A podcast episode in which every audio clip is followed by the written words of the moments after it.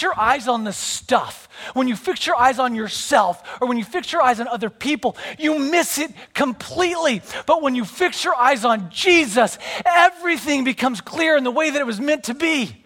You begin to actually see it. When you love God, you love people.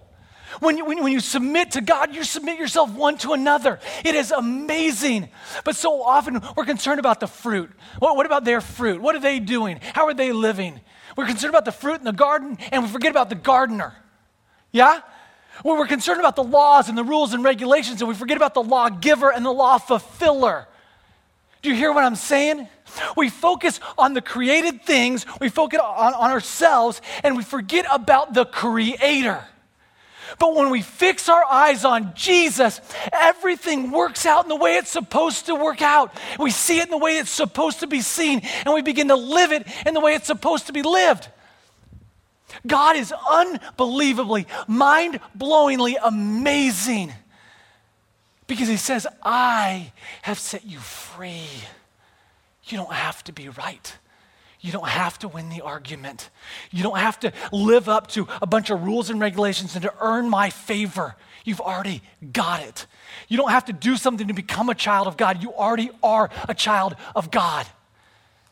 He says in Romans 12, in view of God's mercy, in view of what God did for us, of taking the weight off of us, in view of His mercy, in view of His sacrifice, in view of what Jesus did for us, now we voluntarily enslave ourselves to Jesus.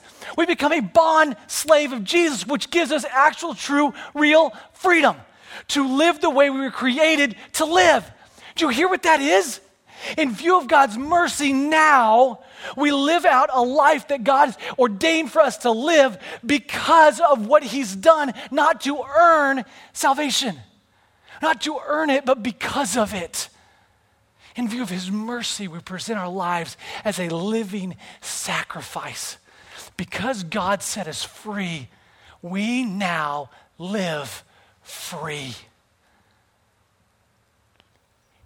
And we take the weight off other people rather than putting it on them.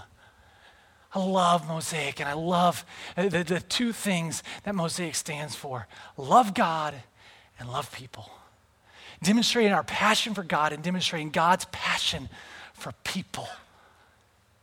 Jesus says it all boils down to two commandments love the Lord your God with all your heart, soul, strength, and mind, and love your neighbor as yourself. Everything else hangs on these two. If you do this, if you fix your eyes on God, everything's going to fall into place the way it's supposed to. Let go. I freed you from having to be right, from having to win, from having to live under your system. I freed you from making the decisions that you couldn't make and now empowering you to live in freedom the way that you were created to live. I'm, blown away by our God.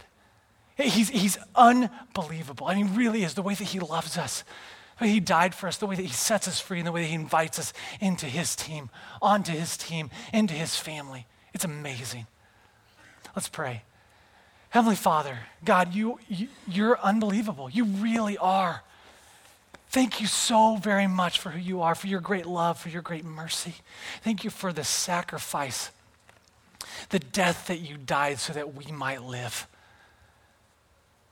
Thank you so much for being an amazing Father who takes care of us. Lord, I pray that you would help fix our eyes on you you who authored our faith, you who are finishing our faith. God, help us to fix our eyes on you. Help us not be caught up in the things, in the stuff, on ourselves, on other people, but instead be caught up in you. I pray that we would live out of the great mercy that you have given us, the great grace that you've had in our lives, that we would live following after you because of your great mercy. We need you so deeply. God, we need you so desperately. We cannot do it on our own. Empower us, guide us, strengthen us. And we pray these things in your son's amazing name, in his beautiful name, in his powerful name, Jesus Christ. Amen.